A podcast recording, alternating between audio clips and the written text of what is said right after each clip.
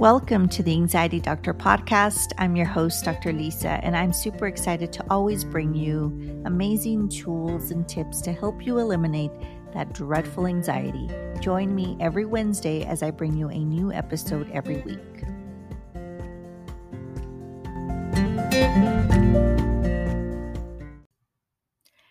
Hey guys, today I wanted to talk about something that I've actually been wanting to talk about for a while. It's postpartum anxiety. And it's one thing that we don't hear about a lot. We hear about postpartum depression often, but we never talk about postpartum anxiety. You never hear um, too many conversations about that. And um, one of my clients who I had in the women's group had written to me and asked me what I thought about postpartum anxiety. And I told her, I am super happy you asked me because I want to do a podcast episode.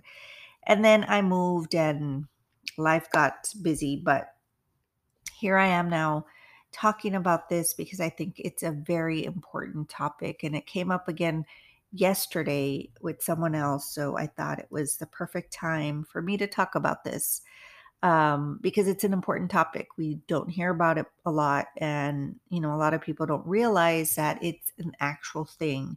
If you think about it, it's probably like the perfect storm to get anxiety is after you have a baby emotionally and physically.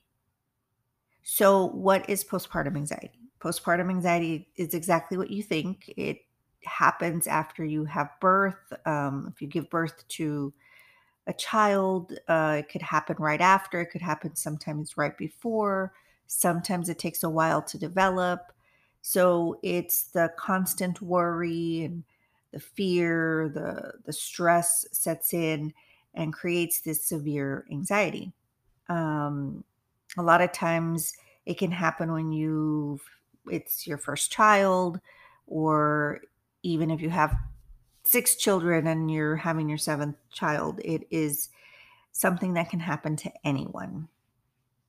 Um, so some of the symptoms of course are the same increased heart rate stomach pains chest pains shortness of breath um, sweaty palms loss of appetite uh, shallow breathing, trouble sleeping, uh, racing thoughts, um, being hard on yourself. So, if we think about it, when we have a child, it's normal to worry, right? Especially if it's your first time having a, a baby, you're worried. Am I going to be a good mom? Am I going to be, are they, do they need, do I have everything that they need? Am I going to know what to do? But if you think about it, even if you have one, two, or three kids or four, we still think about, we worry about the baby. We worry about, are they going to be okay? We worry about the other siblings. Are they going to be okay with having a new um, baby around? Am I going to be enough? Is it going to be enough for me to go around to make sure that my other kids are okay, so we tend to worry, and that's normal, but it's when it becomes very, very intense and it starts creating physical and mental symptoms um, that are affecting your everyday life that it becomes anxiety. So, we need to remember that when we have a child, our hormones are all out of whack, right? When we're pregnant, our hormones are not the way um, our hormones are normally. But then when we have the child, the body tries to get back to where it was before. So that becomes this crazy storm of hormones going all out of whack, trying to balance themselves out again. So that's the perfect storm for creating anxiety. So we know that hormones, imbalanced hormones, can create anxiety. But then the thinking, the worrying, and we tend to be hard on ourselves. Most women that have anxiety start being hard on themselves. So then we start being hard on ourselves. Am I doing enough? Am I, even though we're doing so much, we're staying up at night, we're taking care of the kids, we're taking care of the baby, we're taking care of the house, um, we start being hard on ourselves, and that is not good for anxiety. So, if you do, if you have experienced postpartum anxiety, you need to stop being hard on yourself. Stop being hard on yourself and start telling yourself that you are doing the best you can. One of the simple things that you can start saying is that. And you're not going to believe it at first because you're still good, your mind is still going to be playing tricks on you, but you need to continue to say that and remind yourself every time you're hard on yourself. When you're hard on yourself, all you're doing is putting more stress on yourself, more pressure on yourself. And that stress leads to more anxiety. Another thing is we're not sleeping well. When you have a new child, how many of you all say, Oh, when I have a baby, I sleep like a baby? None of us, right? Even when the child is sleeping, it's hard for us to fall asleep. We're worried about are they breathing? We're waking up, making sure that they're okay. And so it's hard for us to have a good night's sleep, a restful sleep. So that's one thing you need to keep track of. You need to make sure that you're sleeping. I know that it's hard to sleep the full night, but you need to make sure that when the baby is asleep during the day, you try to find moments where you can take naps so you could have restful sleep throughout the day. Of course, we want to sleep at night eventually, but like I said, when you have a baby, it's kind of hard to do that. Or take turns with your partner. You know what? Today you're wake, you're staying up, and I know sometimes it's hard to trust that our husband is going to wake up when the baby's crying or when they, the baby needs you, but you need to take or accept the help because we're human. We're human, we're not robots, and eventually it will get to you, and then you're not going to be able to take care of the baby. So, we don't want to get to that point. You want to make sure that you take care of yourself, that you are mm, you're being mindful of what you need and being honest with yourself you need to be honest with your partner. You need to be honest with your body. What is it that you need? So, recognizing your symptoms, making sure that you're getting your basic needs sleep, your vitamins. Of course, you always have to talk to your doctor if you're breastfeeding or anything like that, but you want to make sure that your vitamin D is sufficient and optimized. You want to make sure that you that your magnesium levels are good. All those things that I've talked about before that help to make anxiety better, to ease the anxiety and not create more. Drinking a little bit of tea at night right before using lavender, things that are also going to help the baby in the room or wherever you're at in the nursery, using essential oils to calm you, doing also meditation, one of the best things for anxiety is meditation. And going to, to a therapist. It's probably the best way to get rid of anxiety. And now that we are so open to virtual sessions, it's so easy for you to schedule a session and not have to worry about I have to get dressed and leave the baby somewhere and drive to my therapist office.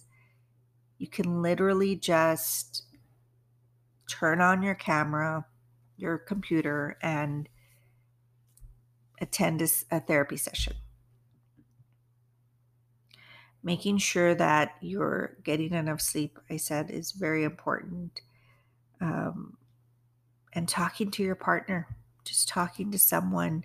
If you don't want to go to a therapist, talking to a friend, joining a group. Group is uh, joining a group is so beneficial. I've talked about this before and I keep saying it every time I have a group, my love for groups grows because it is so empowering. It makes you feel like you're not crazy and you're not the only one out there going through similar situations. You learn from the other women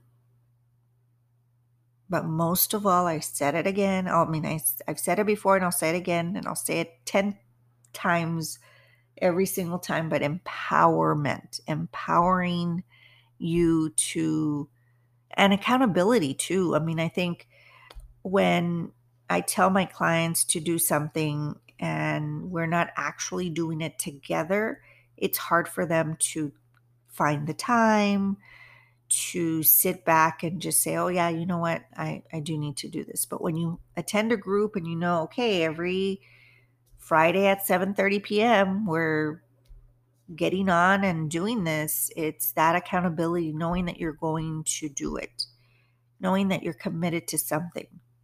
So find a group out there, a group that you can join, a, mo- a new mother's group, something for anxiety, I guarantee you that any mother's group will talk about anxiety because it is so it's such a real thing that like I said, even if you don't have severe anxiety, you have those doubts, those worries, those fears about being a new mother, being a third time mother, being a fifth time mother. It's just something that we do as mothers. We just worry, worry, worry. And here we have this new child. And am I going to be, how am I going to do this? How am I going to do that? How is life going to change? And so we worry. We worry, but I want you to remember the number one thing is don't be hard on yourself. The harder you are on yourself, the more stress, the more anxiety. We're human you're not a robot. Cut yourself some slack and take time for yourself.